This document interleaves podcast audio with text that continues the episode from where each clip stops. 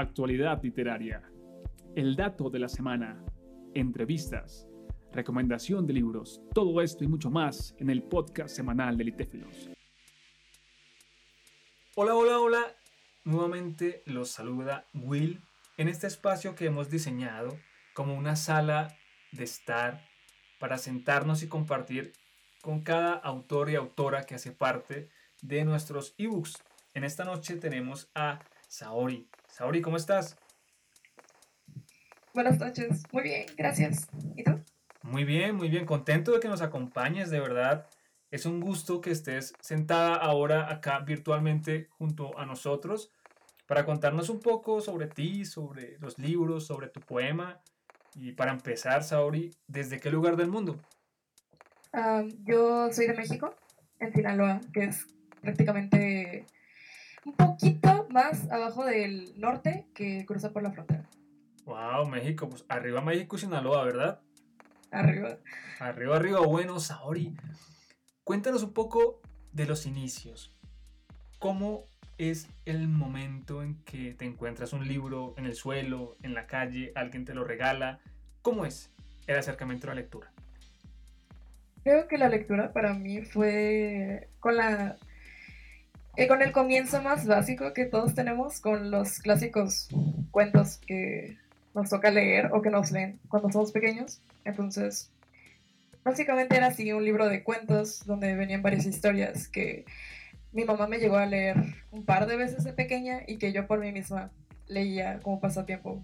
Y eso fue evolucionando con los años. En la primaria también nos hacían leer. Recuerdo que nos pusieron La Celestina y Marianela y pues eso fue como un proceso, ¿no? Que fue cambiando y creciendo conforme pasaron los años. Hoy en día eh, soy mucho de leer cuentos. Leo muchos webcomics, que es un formato con el que no estaba nada familiarizada hasta que empezó la pandemia. Eh, ha sido un proceso muy interesante.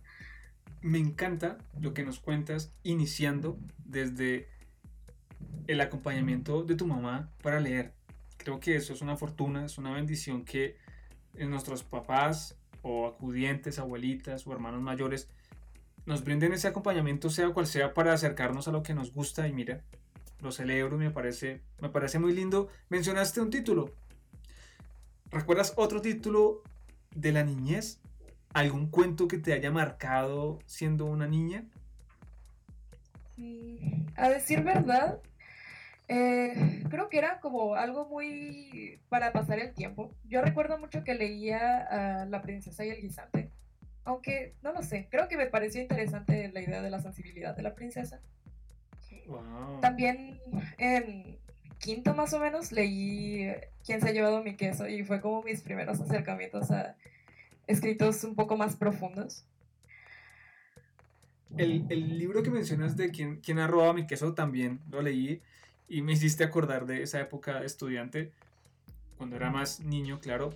Y ahora que hablamos de esas lecturas un poco más, más maduras, más complejas, digámoslo así, ¿qué ha influenciado tu andar ya de lectora madura, digámoslo, de este momento, y de escritora? ¿Qué autores y autoras te han influenciado? Creo que la escritura curiosamente fue algo que empezó a nacer tal vez por el mismo momento en el que yo empecé a leer. Entonces, eh, mi mamá tiene muchas carpetas con escritos míos, aunque fueran frases pequeñas o intentos de cuentos. Y yo estaba pequeñísima. Entonces, no sé, creo que el interés siempre ha estado latente, pero ha empezado a crecer con los años. Este año fue en el que empecé a lanzarme mucho con el tema de la poesía tuve un mes entero en el que escribía todos los días porque estaba muy enfocada en eso de escribir. Dediqué muchos trabajos a Alejandra Pizarnik, a algunos a Silvia Plath, muchos con temática femenina, porque era un tema que me llamaba la atención, cómo es que la mujer se dedica a escribir poesía y cómo es que ese proceso ha sido afectado conforme a la época en la, que les ha tocado vivir. Entonces, pues básicamente de ahí nació el poema que envié a la convocatoria.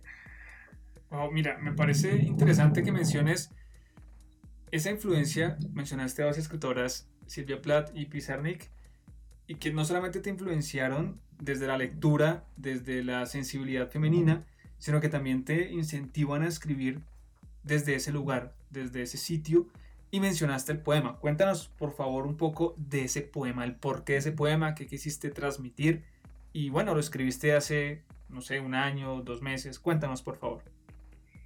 Creo que este poema lo escribí igual este año, más o menos por enero o febrero debió haber sido. Yo ya había dedicado mucho a las autoras que mencioné, a Emily Dickinson, pero como que quería variar un poquito, entonces dije, ¿por qué no me pongo a leer uno de nuestras propias poetisas mexicanas? Y busqué el clásico que yo creo que mucha gente conoce, que es el de Hombres necios que acusáis. Me, puse, me puse a leerlo y quise tratar de hacer una interpretación de lo que yo había leído, basada un poquito en lo que yo entendí y en la historia que conocía de su hermana Inés de la Cruz. Me parece que se nota, creo que yo te lo mencioné en algún comentario que hice de tu poema, que se percibía esa influencia de ella y de ese poema particular que tú mencionas, sigue siendo un llamado, sigue siendo una crítica, una bandera que se levanta en tu poema de resistencia. Y eso muy importante. Eso es clave que se mantenga desde la escritura y desde todos los lugares del arte posibles. ¿Tú sientes que la poesía sigue siendo un lugar en que los jóvenes sienten representación de lucha o crees que eso no está pasando actualmente? Creo que la poesía se ha estado dejando de lado de alguna manera, a comparación de lo que me imagino debió haber sido cientos de años atrás, pero igualmente me parece que siempre ha estado esta resistencia de mantener la cultura que involucra la poesía. Entonces, el mero hecho de seguir escribiendo es algo fascinante en, pues, en estos años, ¿no? Entonces, el hecho de querer ser publicado, llamar la atención, mostrar lo que uno piensa, es algo que vale mucho la pena y siempre va a valer la pena y por eso siempre va a existir poesía, van a existir novelas nuevas, va a escribir alguien siempre sobre algo que haya pasado hace años atrás y de lo que esté viviendo en el presente. Genial, genial, concuerdo contigo. Dice un escritor colombiano, Mario Mendoza, que leer es resistir. Concuerdo con él y concuerdo que también escribir es seguir resistiendo. Y puntualmente, dos preguntas finales, Saori. La primera es, ¿cómo te has sentido en el proceso de ser parte eh, del ebook?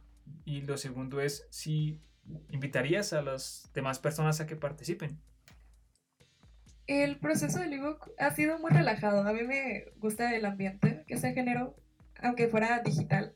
Desde que vi la convocatoria, yo también la vi por Instagram. Eh, hasta que ya me enviaron el correo confirmando que el escrito iba a estar. Fue, fue algo muy tranquilo, me gustó la sensación que me produjo todo el proceso. En realidad yo envié el poema más en un arranque de el, clásico, el clásico síndrome del impostor que le llega a uno. Estaba en ese momento en el que sentía que si no empezaba a publicar cosas como que no me iba a sentir validada. Entonces, participar en esto y en otras convocatorias me, me ayudó en esa faceta. Y sí, creo que para cualquier persona que escriba vale mucho la pena darse a conocer. Sauri, aprecio mucho que hayas compartido este momento con nosotros, que nos hayas dejado esa semilla de resistencia desde las letras leídas y escritas y nos estaremos escuchando y viendo en otros momentos. Sauri, gracias. Muchas gracias. Buenas noches.